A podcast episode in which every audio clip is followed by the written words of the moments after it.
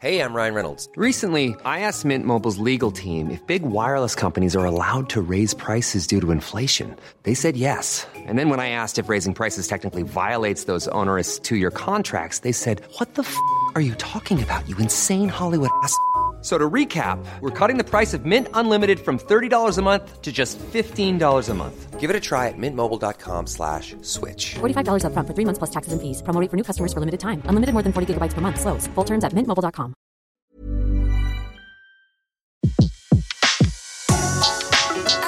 Le meilleur de séances radio est maintenant sur We Love Cinéma. Vous écoutez La Grande Séance, l'émission 100% cinéma en live sur Séance Radio.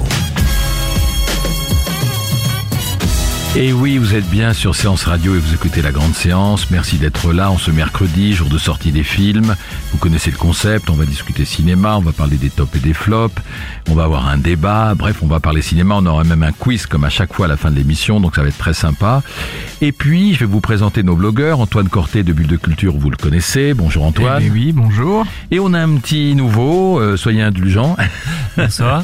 Emilien Moreau, Bulle de Culture aussi. Bonsoir Emilien. Bonsoir. Donc on parlera de vos coups de cœur, peut-être de beaucoup de colère, on verra, on parlera de Deauville. Euh, mon invité, je l'ai rencontré ce matin euh, chez elle. Elle m'a fait le plaisir de, de m'accueillir dans son appartement. C'est Daniel Thompson pour ses années mois de Guillaume Canet et Guillaume Gallienne. Donc euh, l'interview est toute fraîche. Elle était sur les charbons ardents puisqu'elle attendait les premiers chiffres, euh, les chiffres réels. Et les chiffres sont pas excellents, mais ils sont pas catastrophiques non plus. Et puis Nicolas Balazar, rappelez-nous comment on peut intervenir dans cette grande séance. Bonsoir à tous. Donc pour intervenir, c'est sur nos réseaux sociaux, Twitter, séance radio avec le hashtag la grande séance et sur Facebook.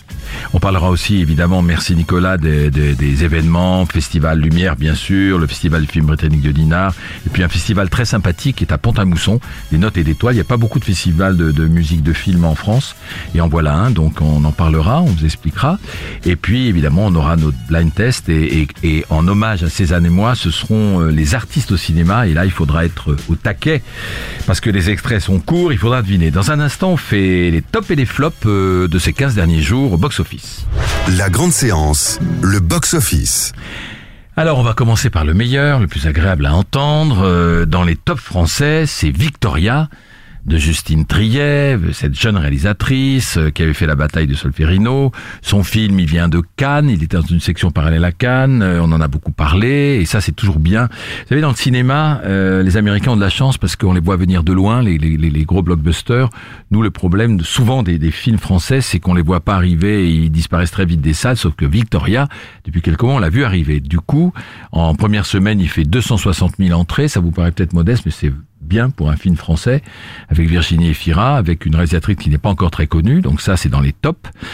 Dans les flops, euh, le pire peut-être, pardon pour lui, mais c'est Nocturama, hein, euh, qui est à 48 000 entrées seulement et qui est sorti euh, Nocturama de Bertrand Bonello. Il y a 15 jours. Il y a trois non semaines. Trois déjà, semaines maintenant. Trois semaines. Bah, c'est lié aussi un peu au sujet hein, très grave du film. euh, Ouais, en même temps, le Nocturama, ça s'attachait pas aux vrais djihadistes, donc je sais pas, il y a quelque chose qui n'a pas marché. Nocturama, pourtant, le titre n'était pas un titre euh, repoussoir. Mais donc là, il- c'est un, c'est un gros, une grosse catastrophe, Antoine. Oui, oui, c'est une bien. grosse catastrophe. Je, je crois même que le titre original était vachement plus punchy. Paris est une fête. Voilà, c'est ça. C'était ironique. C'était assez ironique et donc Mais, du coup euh, ils l'ont transformé, mais ça n'a pas marché. L'autre flop, c'est La Taularde. Euh, normalement, Sophie Marceau, quand elle euh, revient sur les écrans, elle euh, fait plus que ça. La Taularde euh, a fait 96 000 entrées en première semaine. Donc c'est bien un flop quand même, Ah non bah oui. Oui, Sophie Marceau, ouais. C'est un flop. Voilà, la Taularde. Euh, voilà pour les Français. Euh, pour pour parler de choses plus plus gaies, le petit boulot, c'est pas mal. En trois semaines, il est à 330 000 entrées, donc c'est un hommage à Pascal Chemel qui nous a quittés de dire que oui, c'est pas mal, 330 000 entrées pour un petit boulot. Non Si, si, Oh, si. c'est honnête. Bah, en tout cas, il y a un très bon bouche à oreille. Je pense que ça peut encore continuer. Ah oui, ça peut encore continuer. Ça peut encore continuer longtemps. Ouais. Un petit boulot avec Romain Duris notamment. Alors voilà pour les Français. Côté américain, euh, l'un des succès euh, de cet été, parce que c'est plutôt des continuations de succès que nous avons, c'est Comme des bêtes, qui est à 3 285 000 entrées, donc c'est pas mal. On est d'accord Ouais. Parce qu'on peut pas dire que les blockbusters ont super brillé euh, cet été, même s'ils ont fait autour de 3 millions pour certains. Euh, parmi les flops, eh bien, il y a Ben Hur qui est sorti quand même il y a deux semaines, une semaine et demie, Ah. et qui est à Ben Hur, c'est quand même un gros truc. Hein. Oui, mais. 313 000 entrées. Oui, Antoine, commentaire Oui, passer après le premier, euh, c'est quand même très difficile et On- va voir d'ailleurs, moi je sors à l'instant des, à l'instant des, des, des sept mercenaires, qui est aussi un remake. Je vais pas trop, trop vous en dire, mais ça se laisse voir. C'est pas le meilleur western que j'ai vu depuis la reprise des westerns il y a une quinzaine d'années. Mais on va voir si ce, ce remake euh, est un, est un top ou un flop comme Hur. Est-ce que les gens vont avoir envie d'aller voir les sept mercenaires? Le premier était génial. De, de Sturges, je crois. hein. Il était, il était vraiment bien. Celui-là, celui-là, il y a Denzel Washington qui a pas le même euh, charisme que Steve McQueen ou Bronson, mais on va voir si ça marche. Et puis dans les dans les flops de chez Flop, il y a Free State of Jones avec l'ami Matthew McConaughey et qui euh, qui est quand même euh, à 68 000 entrées en première semaine. ah oui, C'est rude. C'est très.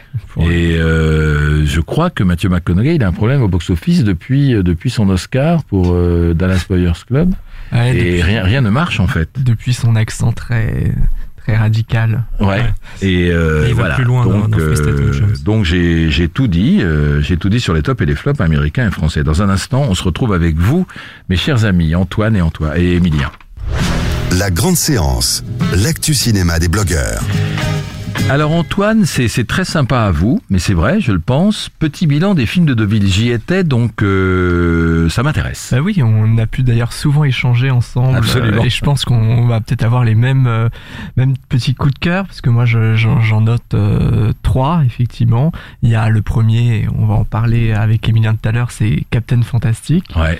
Avec Viggo Mortensen. Mais ça, je passe très vite, parce que Emilien va très bien nous, nous expliquer. Il y a le deuxième, c'est un peu le, le succès surprise et, finalement euh, le, le, le, le, le- le Sing Street Oui. qui a fait, un- qui a fait a pas eu de prix? Non, il a rien eu. Alors, est-ce que vous pensez pas, Antoine, qu'il n'a pas eu de prix parce qu'il est très anglais comme film Il se passe à Dublin dans les années 80, c'est des Anglais. On se demande un peu ce qu'ils faisaient au, festival du film américain de Deauville. Peut-être. Moi, je pense que ça a un peu tétanisé le jury. moi, je pense que c'est aussi l'aspect très musical, parce que c'est quand même une, Ouais, une mais c'est c'est- comédie. euh, génial. Mais c'est génial, voilà, c'est par Parce le qu'il y a l'aspect musical, mais en même temps, il y a un, un côté Ken Loach derrière, parce que Ah bah du, oui. du, bleu- Dublin, à Avec- cette époque-là, dans les années 80, c'était, c'était terrible. avec une, une, une, une conception de la jeunesse à Dublin, comment ils nous filment ça avec des jeunes. Alors, racontez l'histoire, pour faire envie de, sur ce Sing Street. Eh ben, en fait, c'est assez, mignon, c'est assez simple. C'est un jour un jeune étudiant de Dublin qui souhaite séduire euh, euh, une, une jeune, une jeune fille là-bas et pour la séduire, il, il va monter un groupe de rock. Al- Alors qu'il écoute, il est fan de musique, mais il Ah, ne connaît rien. il les connaît Il rien. lui dit juste pour la pour pour frimer, Voilà, j'ai un groupe, j'aimerais que vous soyez notre égérie, on va on va faire un vidéoclip, ce qui se faisait Et pas elle, beaucoup à l'époque. il voit les yeux de cette jeune fille complètement s'illuminer quand elle leur dit j'ai un groupe de rock. Et il le crée. Et après, il fait, il faut, il faut vite que, que- qu'on crée un, un groupe de rock. Et c'est très beau parce qu'en même temps c'est très musical et je crois qu'il y a des musiciens connus qui ont écrit pour eux. Oui, le, le Adam Levine qui fait partie du groupe Maroon 5 et qui signe le générique de fin notamment. Et d'autre côté, c'est très très beau et très émouvant parce que ces gens-là veulent quitter Dublin. Ils sont d'un milieu social très pauvre. Euh, Lui, il se fait un peu harceler dans son lycée. Et voilà, il y a un côté sombre derrière. En même temps, c'est lumineux, c'est drôle, c'est émouvant. C'est un mélange. C'est un mélange de film social et de film musical drôle et, et enthousiasmant qui est, qui est vraiment très réussi. Ouais. Sing Street. Sing Street. Et il, il sort quand sort le, le 16 ou 15 octobre, je sais plus quel, quel jour ça tombe exactement, mais c'est mi-octobre. et, et il faut parler de Brooklyn Village. Mais exactement. Qui sort aujourd'hui. Voilà, Il faut aller le voir celui-là. Ah oui. Pour moi, je pense que ceux qui ont aimé euh, notamment Boyhood qu'on a eu il y a quelques années, euh, ils vont, le public aimera aussi Brooklyn Village parce qu'on est dans une dans une Amérique du, du quotidien. C'est euh, euh, la, camé- la caméra du réalisateur nous filme très simplement euh, une amitié entre deux jeunes deux jeunes personnes et et finalement le- le- l'enjeu c'est qu'on en a un des deux qui va déménager et donc ils vont se quitter à la fin. Ah, c'est ça. Alors parce que les les les- la, la famille de l'un et de l'autre ne vont pas s'entendre, il y a un petit côté social. Moi j'ai pensé, ça n'a rien à voir, mais j'ai pensé à la séparation d'Oscar Paradis parce que il y a ni bon ni méchant dans l'histoire. C'est vrai. Voilà, ni bon ni méchant. Les parents du gamin euh, sont, sont sont pas méchants. Euh, la mère de l'autre gamin couturière, qui est plutôt d'un niveau social, elle n'est pas méchante non plus, mais il va y avoir un conflit entre les deux familles. C'est très fin. Et vous aviez autre chose à dire sur Deauville? Sur c'est bon c'est bon. Voilà, c'est bon. Et Guillaume Canet, qu'est-ce que vous voulez en voulez ou quoi? Alors non. Vous- alors déjà, je vous assure que j'avais soumis le sujet avant l'affaire euh, Brad Pitt Marion Cotillard du jour. Ah oui, mais oui. Mais, Marion. euh, Enfin, là, là, ça, ça n'est que du, ça n'est que des rumeurs. Ce ça. n'est que des rumeurs. People. C'est du pas du cinéma. Non. C'est- C'est une rumeur. Oui. Parce que Guillaume Canet est toujours avec Marion Cotillard, normalement. Oui, normalement. C'est une rumeur. Mais en tout cas, c'est une mauvaise année euh, du point de vue du cinéma, à mon avis, pour Guillaume Canet, parce qu'effectivement, on va parler de ces années moi, mais Que vous n'avez pas aimé que je n'ai pas aimé. Effectivement, euh, on a un Guillaume Canet. On n'est pas d'accord, donc Qui est ah, qui pour moi est complètement plat, qui ne sait pas incarner ce Émile Zola dans ces années moi. Alors que moi, je suis pas d'accord. Je trouve qu'il est euh, retenu en intériorité. Il a un jeu très différent de celui de Guillaume Gallienne. Et euh, je trouve que Zola était un type. euh, D'ailleurs, elle explique bien, Daniel Thompson, un peu, un peu coincé quand même, beaucoup plus coincé, moins extraverti que que, Cézanne. Donc, je trouve qu'il rend ce personnage. Enfin bref, on n'est pas là pour débattre de ça. Donc voilà. Et il y a le secret des banquises. Dont le, dans le film dans lequel il avait joué au début d'année de Marie Madinier. ah, j'ai pas vu là ce film. encore, où, Le secret des Oui, banquises. c'est en fait, euh, il cherche un gène euh, pour guérir des personnes et donc du coup il le trouve dans le la génétique. Il y avait Guillaume des Canet dans ce oui, film-là? Oui, et Charlotte Lebon. Et il a, il a marché ce film? Pas du tout. Ah oui, j'imagine. Ça a été la... donc voilà, mauvaise année euh, cinéma pour Ben, euh, on va Guillaume voir. Canet. que quelque chose de super va se passer pour lui. Mais il réalise le à la fin de 31 l'année. Rock'n'Roll. Ah, il y a un nouveau film qui oui, sort. de Qui- lui. Et qui sort avant la fin de l'année. euh, enfin, il va sortir en janvier, fin Ah, décembre, début janvier. Donc on espère que ça va être un, Ça va le relever. que ça va être dans les tops. Emilia Moreau de Bulle de Culture, euh, vous allez nous parler. D'abord, on va commencer par Capitaine Fantastique puisqu'on vient d'en parler, Ouais. euh, qu'on a vu à Deauville au- et qui, et qui sort bientôt, hein, Il sort euh, mi-octobre aussi. mi-octobre 12 aussi. octobre. Alors, racontez-nous. bah, gros coup coup, de cœur. un gros coup de cœur pour Captain Fantastic. Euh, Nous, on avait eu la chance de le voir euh, en juin dernier.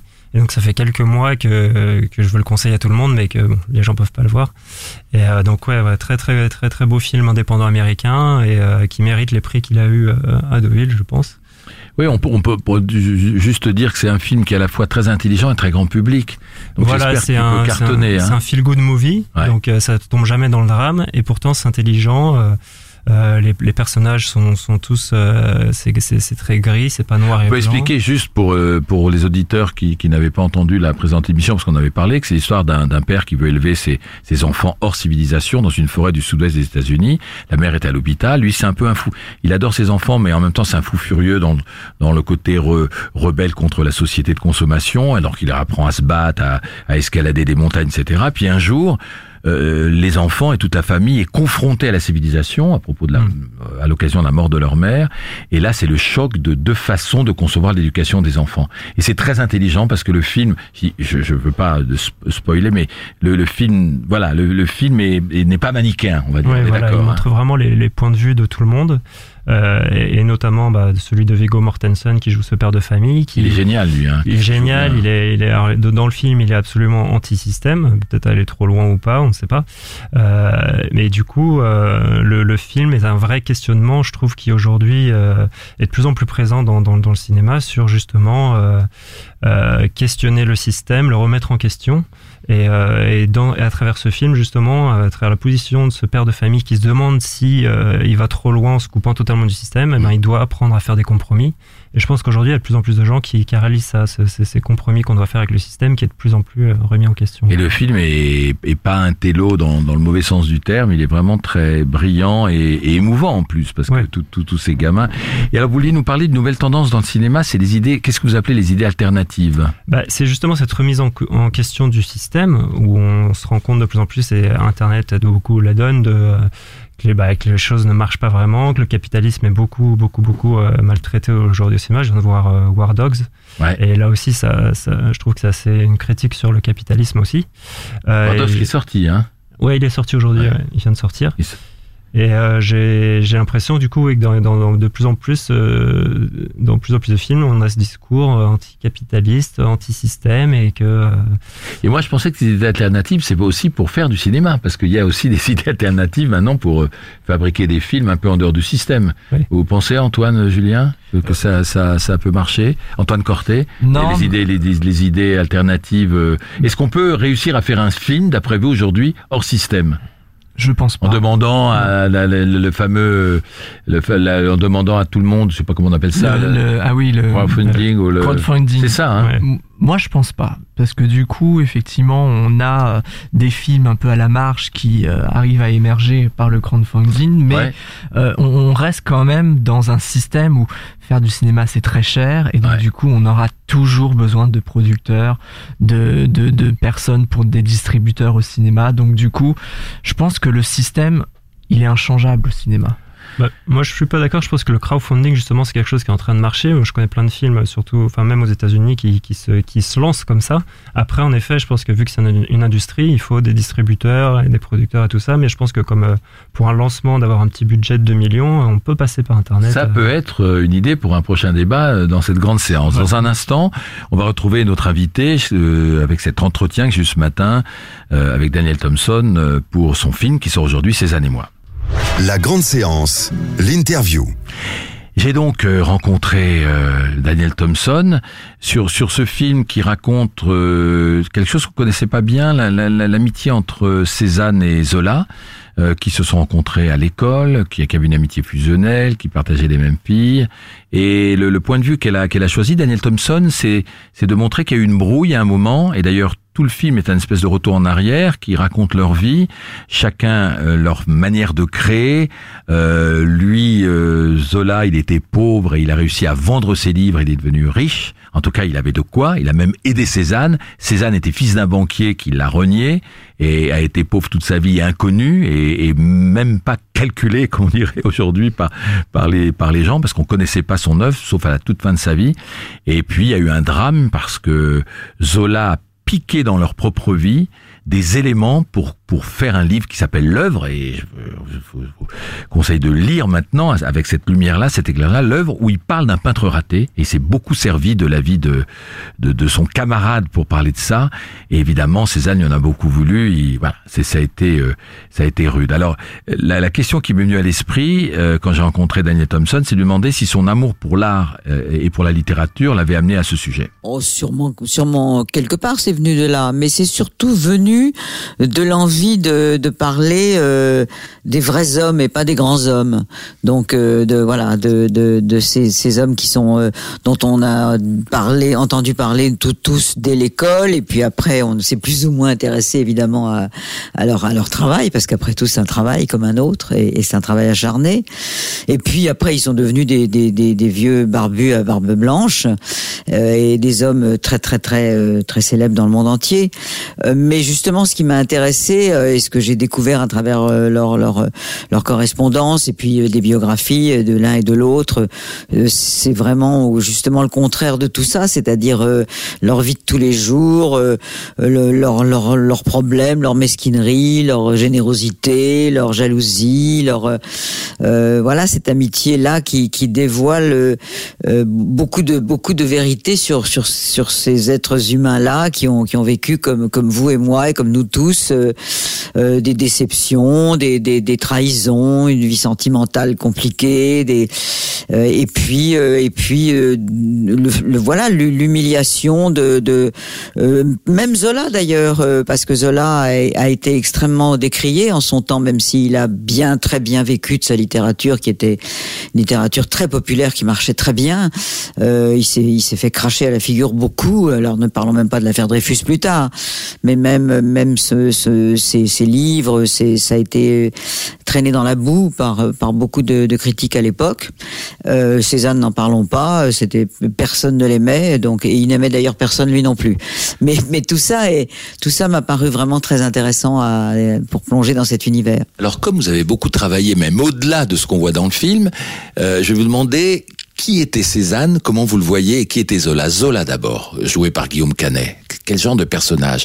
Un peu retenu, un peu... Alors, je, pense que c'est un humaniste, c'est un homme qui est un homme qui aime la vie, qui a une revanche à prendre sur une enfance vraiment dans la misère. Et bien sûr, toute son œuvre, de tous ses livres sont plongés dans la dans la voilà dans dans effectivement dans la vie de de ces ouvriers, des gens simples, de de qui vont des mineurs aux petites vendeuses de, du bonheur des dames, en passant par les filles des bordels. Enfin, c'est vraiment c'est un, un quelqu'un qui s'est complètement euh, euh, immergé dans, dans, dans, dans, dans la douleur sociale et on, on va il est cité tous les jours euh, à, tort et à travers d'ailleurs. Euh, on dit c'est, c'est du Zola, de, voilà, même sans très bien savoir de quoi on parle. Euh, mais c'était vraiment vraiment un homme qui était impliqué dans, la vie de son temps profondément euh, et qui, euh, je crois, je crois comprendre. Et puis j'en ai beaucoup parlé avec son arrière petite fille euh, Martine Lonzola, qui qui qui adore le film et qui me dit beaucoup que qu'elle a retrouvé exactement pour elle ce qu'était son son, son arrière grand père. C'était quelqu'un probablement assez timide dans dans sa relation avec les femmes, par exemple, alors que quand on lit la Nana, on a l'impression de quelqu'un de finalement enfin, sa sensualité personnelle, elle, elle, est, elle, est, elle est certainement cachée. On sent ça dans le film d'ailleurs, dans la façon de jouer de Guillaume Canet. Oui, on le sent parce que c'est voilà, c'est c'est un homme qui est bouleversé euh, quand tout à coup il tombe fou amoureux à 48 ans d'une jeune fille de 20 ans et alors qu'il aime encore sa femme. Euh, je pense pas que c'est quelqu'un. Euh, je pense pas que c'était ce qu'on appelait à l'époque un homme à femme. Je pense pas qu'il avait beaucoup beaucoup trompé euh, euh sa femme. Euh, c'était c'était quelqu'un qui a qui a eu vraiment ces deux femmes dans sa vie. Donc c'était déjà assez compliqué comme ça. Mais je pense pas qu'il y en a eu 150 autres. et tandis que alors pour parler du, du personnage de, de, de, Cézanne que moi j'ai complètement découvert parce qu'on sait quand même tous un peu des choses sur la vie de Zola, notamment bien sûr non seulement sa littérature mais son engagement politique. Euh, j'accuse euh, la, la, la, tout, tout l'épisode incroyable de l'affaire Dreyfus qui se passe après après mon film. Mais euh, mais alors Cézanne, je pense qu'il en a rien à fiche de, de, de, de, de ce qui se passe en dehors de sa peinture. Euh, il est il est il est enfermé dans, dans son obsession de de trouver quelque chose. Euh, dont, donc euh, il le dit d'ailleurs dans, dans, ses lettres, de, de effectivement d'arriver à peindre le vent et non, pas l'arbre, non, pas non pas le soleil, mais la chaleur du soleil. Euh, c'est vrai qu'on voit ces on voit ces, ces, ces tableaux extraordinaires qu'il a qu'il a peint dans autour de la montagne Sainte-Victoire. On, on, entend, on entend, on sent la chaleur, on entend les criquets. On était quand on tournait là-bas, on se on sentait ce qu'il avait, ce qu'il avait réussi à peindre. Et donc, euh, il est un obsessionnel de, de, de, de son travail. Et il est et il n'est pas, c'est pas quelqu'un qui, qui, qui aime les gens c'est pas quelqu'un qui est ouvert sur euh, tout ce qui se passe. Il s'en fout euh, de, la voilà la guerre de 70 euh, qui, qui va quand même être déchiré déchirer la France, la commune qui va déchirer bien sûr encore une fois la France.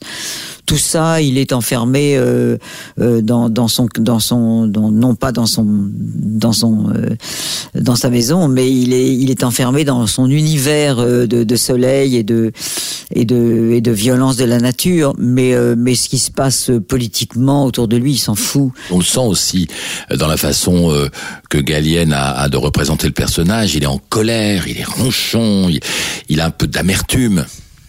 Oui, il est très humilié par le fait qu'il que est très ignoré. Il est, de, de, de, il est, il est, ignoré, ce qui est encore pire que d'être bafoué. Il est, euh, il est, il n'existe pas euh, dans, dans, euh, pour les collectionneurs. Ne parlons évidemment pas du, du, du salon et de, de les institutions.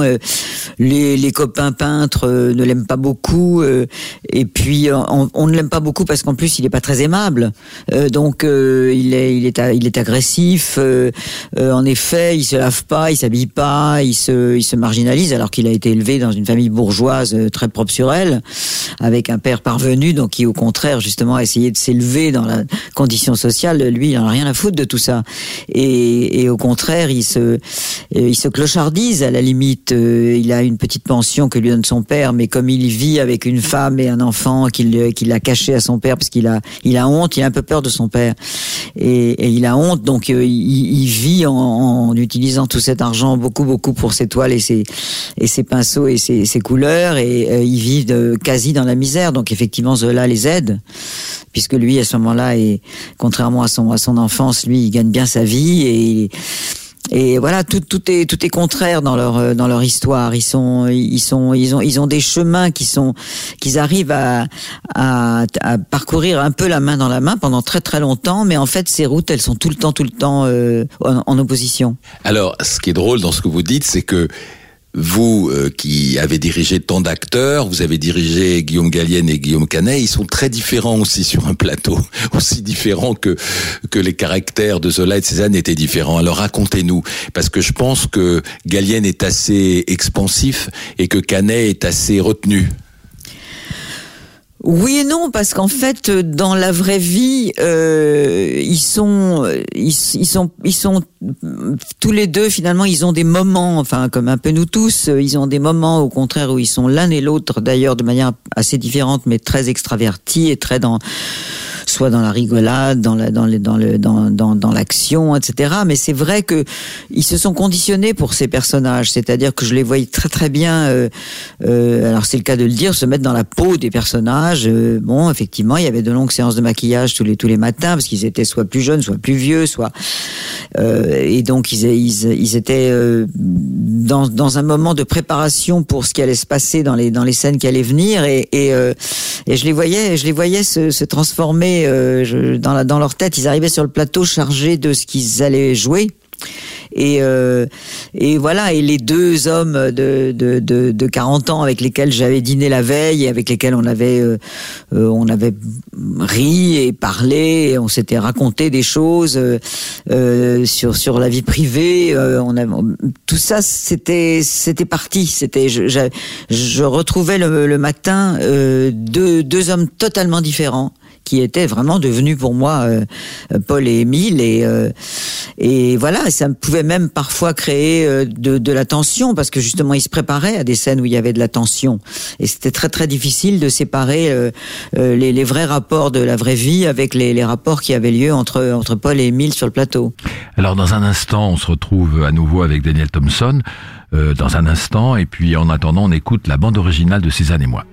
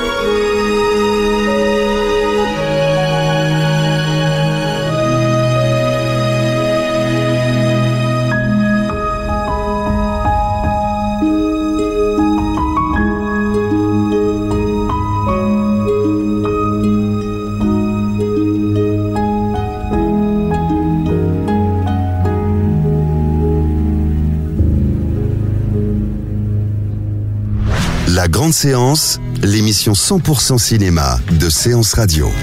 Voilà, vous venez d'écouter un extrait de la bande originale de Cézanne et moi de Daniel Thompson, signé Eric Neveu, une très jolie musique.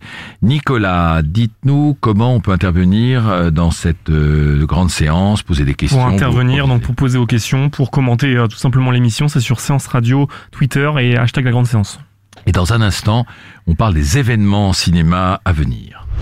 Les événements cinéma sont dans la grande séance. Alors, dans cette, euh, parmi ces événements, il faut absolument rappeler le Festival Lumière qui est du 8 au 16 octobre, donc ça approche à grands pas. Vous savez que l'invité d'honneur et l'hommage va être rendu à Catherine Deneuve, la belle Catherine Deneuve.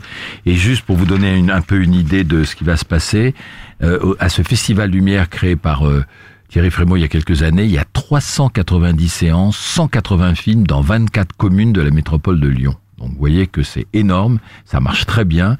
Et parmi euh, les, les, les, les hommages, euh, les rétrospectives, euh, les séances de cinéma géantes, moi je, je rappelle qu'il y aura euh, Hollywood, la cité des femmes, puisque cette séquence sera faite à l'occasion de la sortie du livre Hollywood, la cité des femmes de notre ami Antoine Cyr. Voilà, ça c'est un, un des, un- une des, des, des grands moments de cette, de cette, de ce festival Lumière. Le festival du film britannique de Dinard, qui a lieu très bientôt, puisque ça commence le 28 septembre jusqu'au 2 octobre. Alors là, vous savez ce sont des films britanniques. Euh, qui se, le, le festival se déroule à Dinard, qui est un, qui était d'ailleurs une ville extrêmement agréable sur la côte d'Emeraude.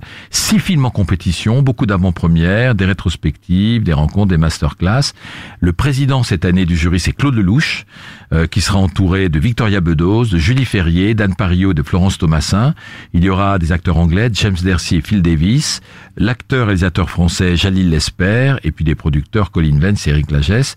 Et puis pour la première fois au Festival de Dinard, il y aura une compétition de courts-métrages, et puis euh, une vingtaine de films aussi euh, en avant-première et hors compétition. Vous voyez, c'est un festival très intéressant et qui vraiment maintenant euh, roule bien. Et puis, euh, je vous l'avais promis, euh, des notes et d'étoiles à Pont-à-Mousson du 22 au 25 septembre. C'est la deuxième édition seulement.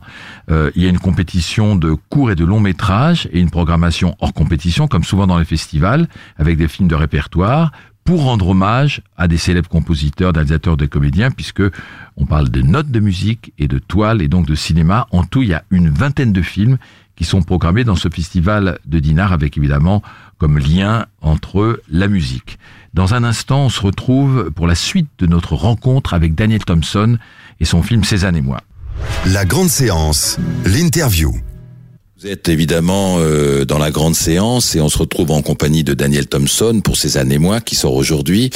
Alors, euh, je ne peux pas m'empêcher de vous poser la question, Daniel Thompson, euh, à propos des, des, des 50 ans de la Grande Vadrouille, parce que sans revenir sur euh, euh, de manière attendrie sur sur ce film où où vous étiez scénariste pour la première fois, vous étiez toute jeune à côté de votre papa Gérard Houry, euh, j'ai- j'ai envie de, de vous de vous demander euh, euh, quel soin il avait pris, parce que c'est vrai que La Grande Vadrouille, qui reste très populaire, c'est un grand film comique, mais ça reste un grand film avec un cadre, avec des extérieurs.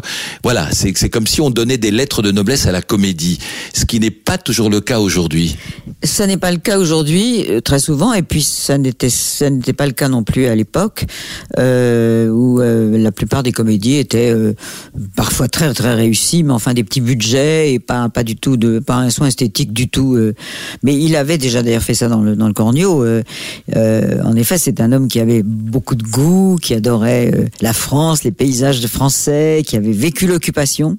Lui et Marcel Julien, d'ailleurs, qui était notre co-scénariste aussi. Et, et, et, euh, et donc, euh, moi, c'était passionnant parce que, justement, je, je pense que d'ailleurs, ce qui les avait intéressés dans le fait qu'ils m'avaient pris dans, dans l'équipe, c'est que j'avais pas vécu la guerre. On est quand même que 20 ans après la guerre. Donc, on, on est, on est pas loin. En 1966. On est en 66, donc là, là, voilà, la guerre est la guerre est finie depuis euh, depuis 20 ans, 21 ans, et donc euh, euh, ils étaient très très conscients, eux qui avaient vécu tout ça, qui avaient vécu tout même, euh, bon, la peur, l'occupation. euh, mon, père, avait été obligé de euh, de, quitter Pa- Paris, de se réfugier en, zone en zone libre où je suis né, et puis ensuite en Suisse, et grâce à ça, je suis là aujourd'hui d'ailleurs.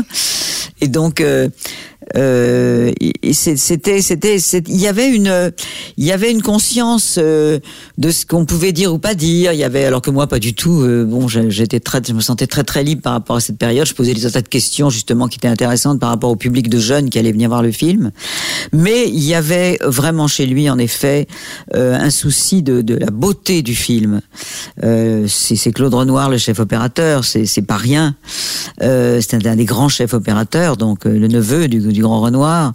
Euh, c'était c'était euh, vraiment une série de, repérages qu'il avait qu'il avait fait dans toute dans, dans, toute la Bourgogne et dans toute euh, du côté de évidemment à Beaune et, et, à Vézelay et dans toute cette région magnifique parce qu'il voulait la montrer en même temps. C'était très important ce voyage de ces de ces aviateurs anglais dans la dans la France de de, de l'époque.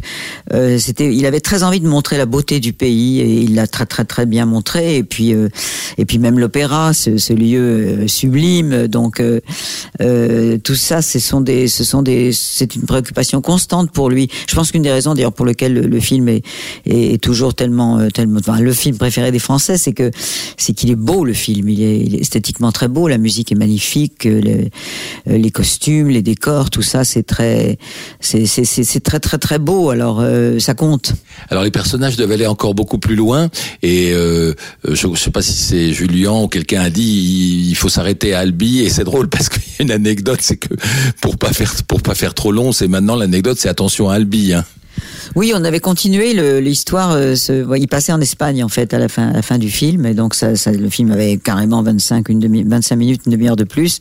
Et c'est notre producteur Robert Dorfman qui, quand on lui a, quand on lui a raconté le scénario, qu'on lui a plus ou moins lu le scène à scène, et puis et puis maintenant ils font ci, ils font ça. Enfin bon, tout à coup on l'a vu sombrer dans dans l'ennui. On voyait son regard s'éteindre au fur et à mesure que mon, mon, père qui était génial pour raconter un scénario, donc euh, et, euh, et tout à coup à partir d'Albi, effet on s'est dit oh là là oh là là, euh, il faut qu'on il faut qu'on termine le film plus tôt. Ça a été la grande décision de, cette de, de cette période de, scénario.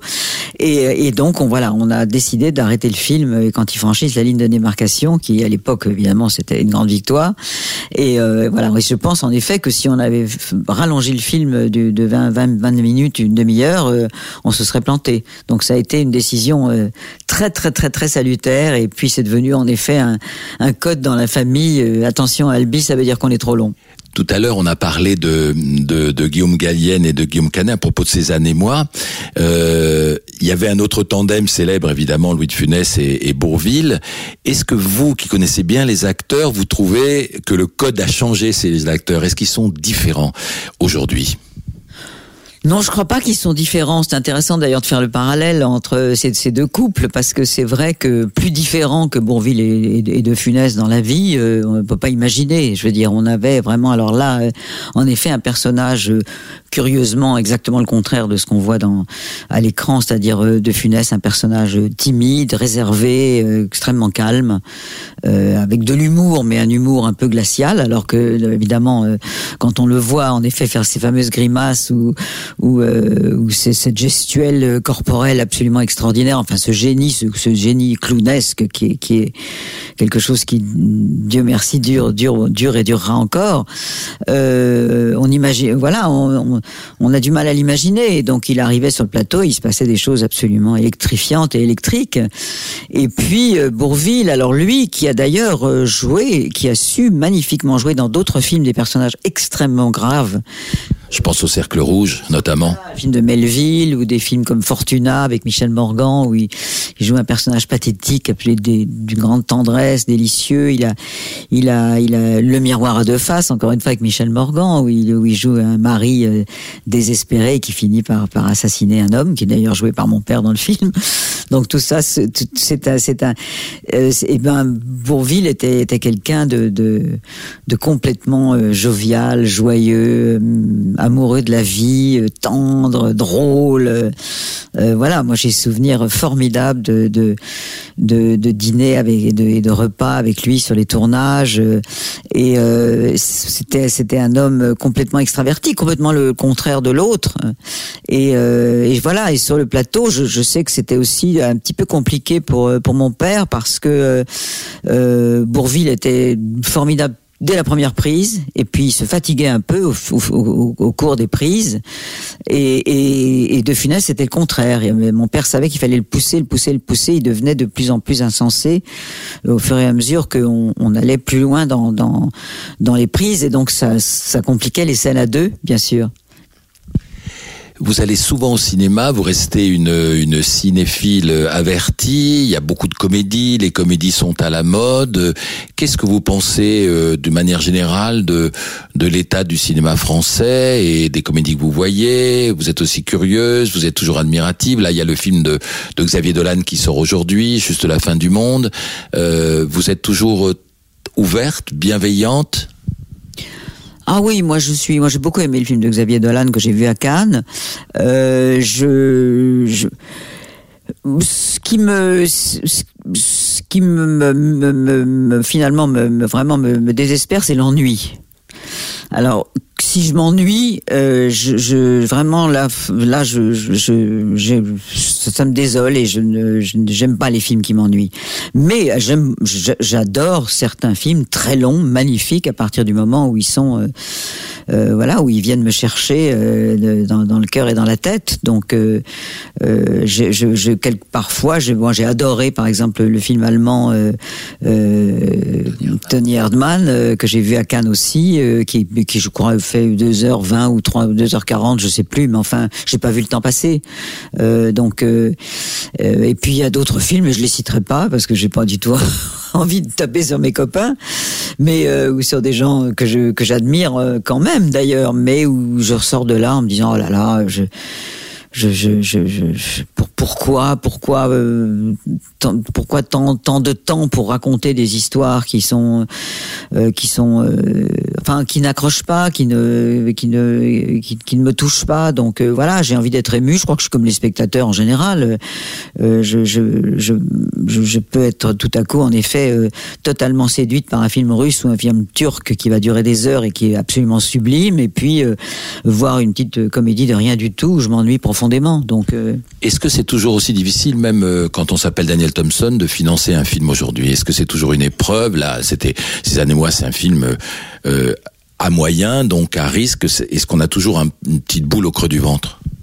Oh, bien sûr qu'on a une boule au creux du ventre. En plus, c'est mon, mon, producteur qui est en plus l'homme de ma vie. Euh, euh, oui, il a, eu, il a eu beaucoup de mal à monter ce film. C'était très très, euh, c'est très difficile. C'est de plus en plus difficile en plus. Et Daniel Thompson ou pas, je veux dire, pour l'instant, ça, ça compte pas. Je crois qu'on est, on est aussi beaucoup la personne de son dernier film. En plus, le dernier film n'avait pas bien marché, donc c'était, c'était pas pas simple du tout, du tout. Bien sûr, la boule est, est là. moi, ce que je ce que je souhaite le plus, c'est que le public vienne voir le film. C'est un, c'est un film, euh, c'est un sujet intimiste, et moi j'ai essayé d'en faire un film populaire. Donc, euh, donc l'enjeu, il est, il est là, il est, il était, il est, il est fort. Donc voilà, on va voir comment, comment, comment ça se passe. Euh, on, on est, on est très, très, très à la fois on a une expérience, enfin moi j'ai une expérience de, de, vraiment de, depuis longtemps de ces fameux mercredis et on se dit que qu'on va réussir à vivre ça de manière détachée, et puis en fait pas du tout. Dernière question. Finalement, le rire est toujours dans vos films, même derrière la gravité. Sauf que dans ces années-moi, c'est pas du tout une comédie. Bon, donc euh, même s'il y a des moments drôles et il y a des moments d'émotion, est-ce qu'on peut imaginer un jour que vous, Daniel Thompson, avec ce qui se passe aujourd'hui de dramatique un peu dans l'air du temps, vous fassiez un pur film dramatique? Oh, je crois que ces années-moi est quand même, euh, quand même un film dramatique. C'est pas un drame. Mais enfin. mais est-ce que c'est pas un passage à un prochain film euh, qui ne sera pas forcément une fresque et qui sera euh, une comédie purement dramatique?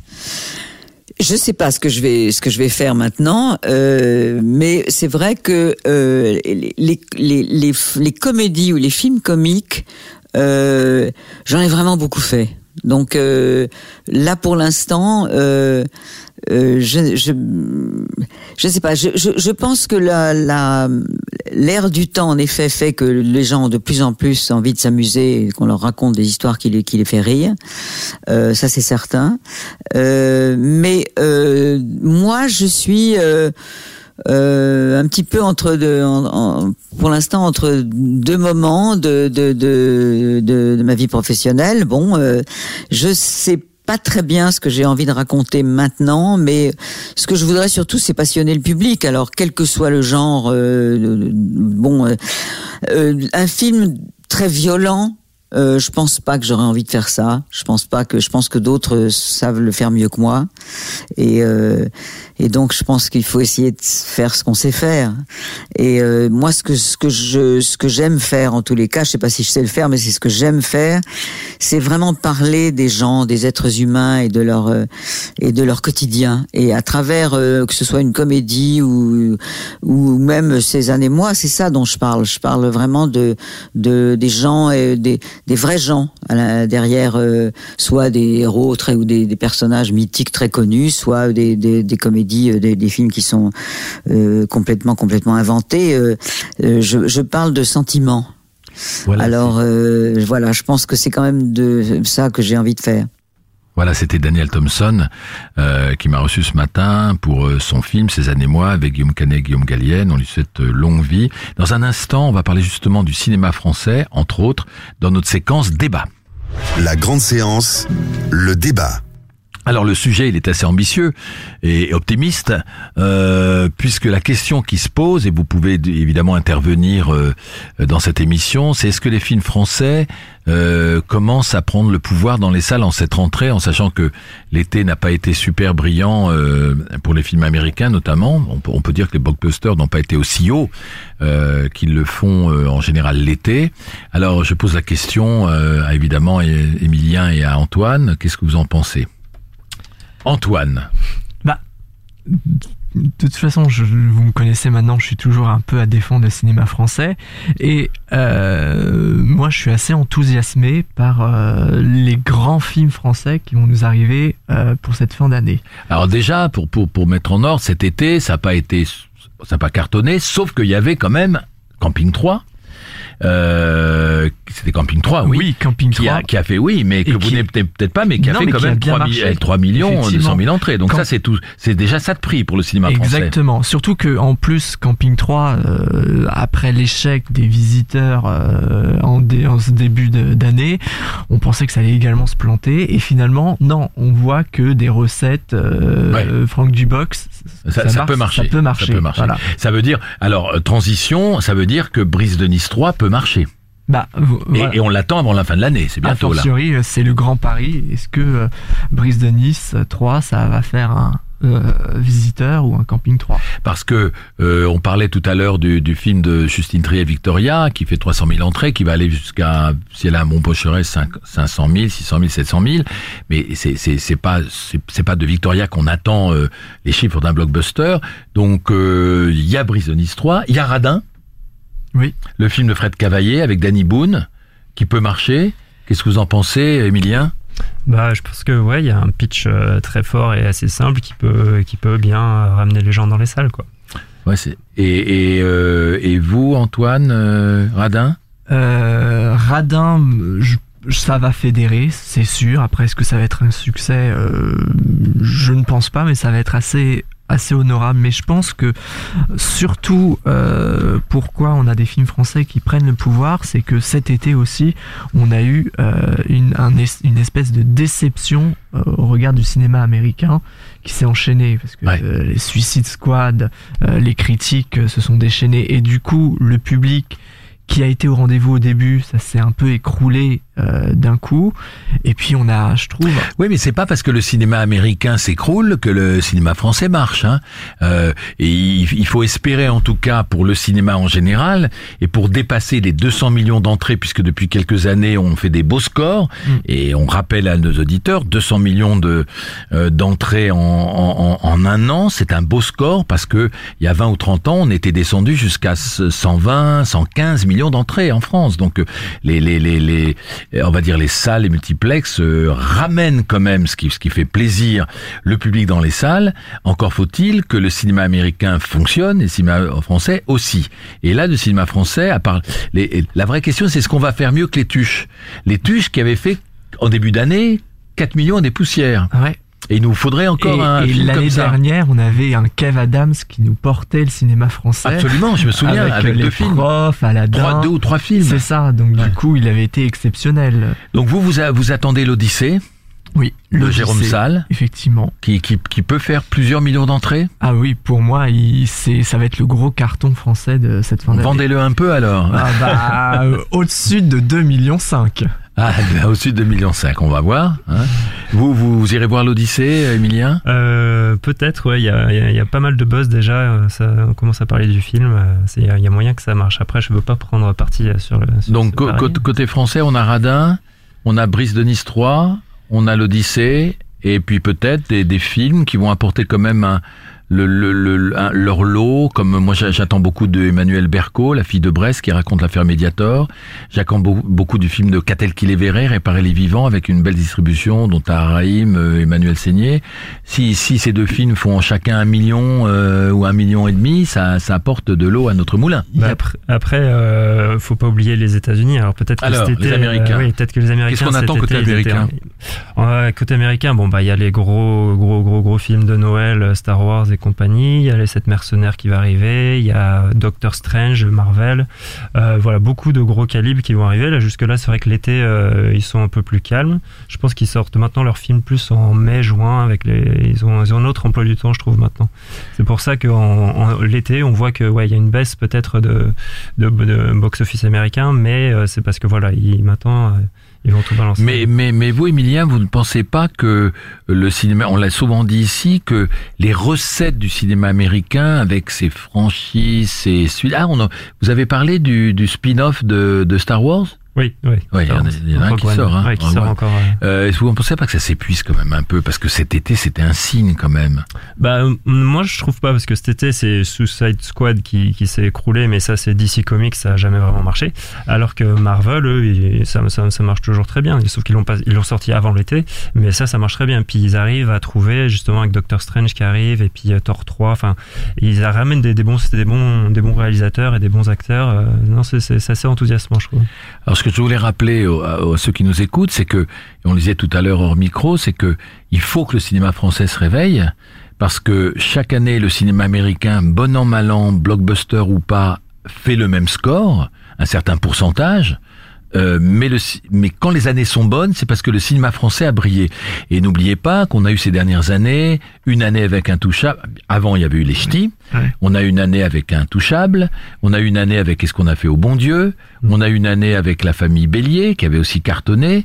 Et c'est vrai que cette année, euh, il n'y a, y a pas ces cartons-là. Il y a eu la déception des visiteurs. Oui, après la famille Bélier, c'était aussi une surprise parce que on- le- Oui. le buzz était monté petit à petit et je suis sûr qu'à cette période de l'année, on n'aurait jamais euh, euh, pensé la famille Bélier aussi haut.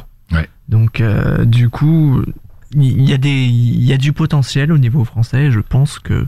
Mais, mais est-ce qu'on est-ce qu'on peut dire, est-ce qu'on peut aller jusqu'à dire, alors est-ce que c'est un vœu pieux euh, que les films français peuvent reprendre pied, peuvent prendre le pouvoir? Alors je, je, je vous laisse chacun dire le, le mot de la fin. Ça veut dire quoi? Ça veut ça veut dire qu'il peut y avoir un, un très bon pourcentage. D'après vous, dans les trois derniers mois qui nous restent, même plus, hein, oct- euh, oui, euh, octobre, novembre, décembre, le dernier trimestre, le le- l'équilibre, parce qu'il y a toujours des parts de marché. Mhm. Et il faut rappeler aussi que la part de marché en France, c'est toujours en gros euh, 60% pour le cinéma américain et 40% pour le cinéma français. Il y a eu des années où c'était 65-35, des années où c'était presque 50-50. Là, je sais pas exactement à l'heure où, où je vous parle quel est le chiffre, mais ça doit être comme d'habitude euh, à peu près 60-40.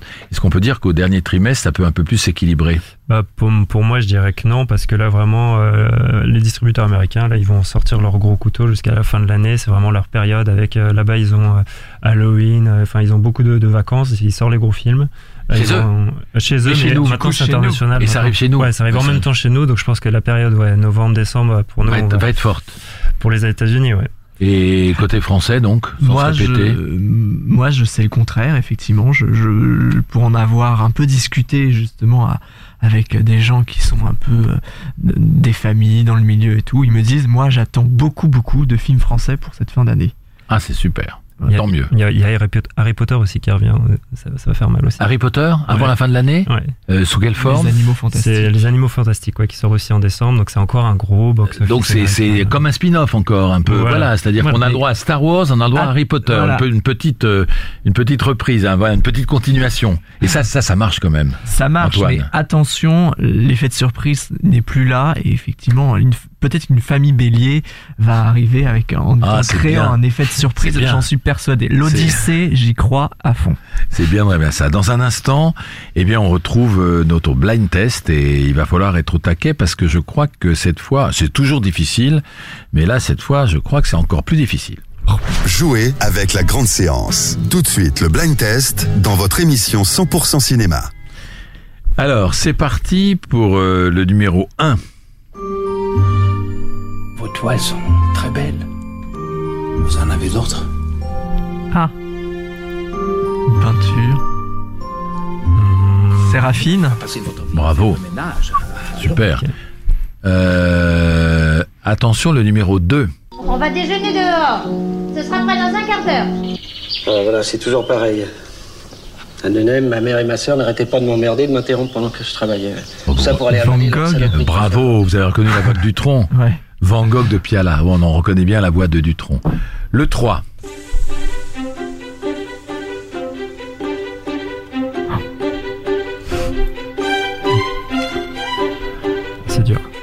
Oui, c'est très dur. Là, je peux vous dire que je dois reconnaître, il n'y a que de la musique. Hein. Il y a peut-être des gens qui nous écoutent qui ont trouvé. C'est Pollock. Moloch, ah oui. Ouais, il fallait trouver. Attention, le 4. and he said, "I feel like you're spiting me." I, I, do you think I took this job? C'est Truman euh, Bravo. Capote. c'est Philippe Seymour Hoffman. Oh, c'est Philippe Seymour Hoffman, c'est ça, c'est Ouais. Philippe Seymour Hoffman. Voilà. Parce qu'il y en avait eu deux de Truman Capote. Attention, ça c'est, c'est un peu plus facile, c'est le 5. Il cesse de s'en prendre au Parlement. Non mais bas, homme libre. Monsieur, je vous défends. Et moi, je vous attaque. Je dépose une plainte en diffamation. Moi, je dépose votre bilan. Sa vie, la muse. La voix de Que son œuvre. Fabrice Beau- Beaumarchais. Beaumarchais. Beaumarchais, l'insolence. Bravo, bravo, très bien. Antoine Corté, très bien. Euh, le 6.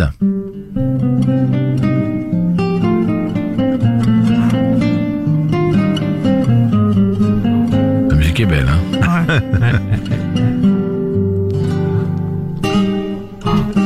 C'est quoi C'est espagnol C'est quoi? Un petit peu.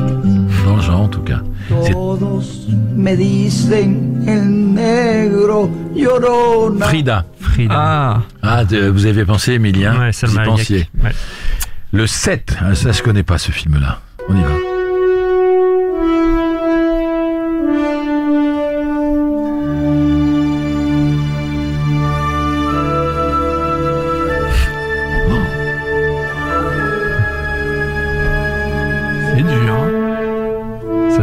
En tout cas. Ouais, mais alors ça s'appelle, mais je sais pas si ça va- si ça va vous dire quelque chose, l'agonie et l'extase.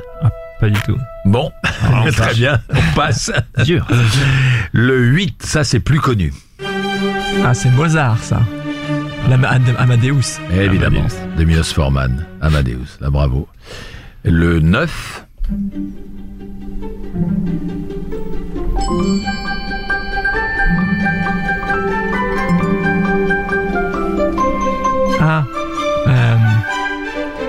dit quelque chose Neverland. Bravo. Et euh, le numéro 10, et le dernier. Ah.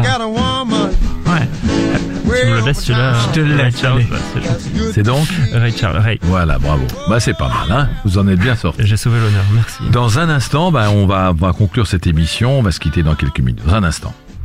La grande séance, l'émission 100% cinéma de Séance Radio. Alors, il y a un film qu'on a oublié dans les sorties parce qu'on a évoqué Brooklyn Village, qui est le Grand Prix, le Grand Prix à Deauville, puisque quand vous avez évoqué les films de Deauville, on a évoqué ces années mois, mais il y a juste la fin du monde de Dolan. Et Alors, j'ai vu que les critiques étaient partagées. Euh, moi, j'ai été assez radical euh, dans, mes papiers, dans le bon sens, parce que on a l'habitude de brûler ce qu'on a adoré en France, et le Dolan pour moi est excellent. Alors après, euh, on peut préférer Mommy, on peut préférer J'ai tué ma mère, son premier film, mais on rappelle le pitch, et moi, moi je vais aller le revoir. C'est rarissime parce que j'ai pas beaucoup le temps. Le pitch, c'est Louis, joué par Gaspard Ulliel, euh, qui revient après 12 ans d'absence dans sa famille. C'est une pièce adaptée de Jean-Luc Lagarce. Et il a le sida, c'est un artiste. Et il revient dans sa famille, la maman Nathalie Baye, son frère Vincent Cassel, la femme de son frère Marion Cotillard, donc il y a du beau monde, Léa Seydoux. Et euh, en fait, son retour va provoquer une sorte de règlement de compte. Toutes les rancœurs, l'amertume va ressurgir et ça va être as- assez violent. C'est monté au cordeau, c'est hystérique, mais dans le meilleur sens du terme, parce qu'il contrôle l'hystérie, Dolan. Les acteurs sont vachement bien dirigés. Et qu'est-ce que vous en pensez, vous, Antoine? Je l'ai trouvé sublime. Je trouve que euh, effectivement on a on a du grand grand Dolan qui se compare pas avec euh, ses précédents. Il faut pas. Il faut pas. Et il nous livre un film plein d'émotions. Euh, on est pris, on est même mal à l'aise. Et euh, je trouve qu'il a réussi avec brio euh, un très très grand film. Alors, il faut dire qu'il a que 27 ans et que moi, je, je, je cherche autour des gens de moins de 30 ans et je pense que c'est un des meilleurs cinéastes au monde. Aujourd'hui, on, a, on, on attend à chaque fois un film de Dolan comme, euh, comme un événement et c'est vrai, c'est un des meilleurs cinéastes au monde. On, on, on peut lui promettre une, une belle carrière comme les grands noms qu'on a eu dans l'histoire du cinéma. On peut lui promettre ça. Oui, et puis en plus, il a réussi à faire passer grand public un cinéma quand même assez difficile et, et Absolument. particulier. Absolument. Et il est en train de faire La vie et la mort euh, de, de c'est un bouquin de Jeff euh, Donovan, je crois. Et euh, il a il a Jessica Chastain, il a beaucoup d'acteurs américains. Il n'arrête pas, il est parti encore pour son prochain film avec euh, l'envie de plus trop retourner à Cannes. Mais ça, c'est une histoire. Je vous rappelle que vous étiez en train d'écouter la grande séance euh, sur Séance Radio. On se retrouve évidemment euh, mercredi 5 octobre avec euh, des invités, des questions, des débats, des musiques de films. Et puis euh, le, le support, euh, comment intervenir, Nicolas Sur Twitter, Séance Radio. Voilà. À la prochaine fois. C'était la grande séance, l'émission live 100% cinéma. Retrouvez Bruno Kras et toute son équipe sur Séance Radio par BNP Paribas. Retrouvez l'ensemble des contenus séances radio proposés par We Love Cinéma sur tous vos agrégateurs de podcasts.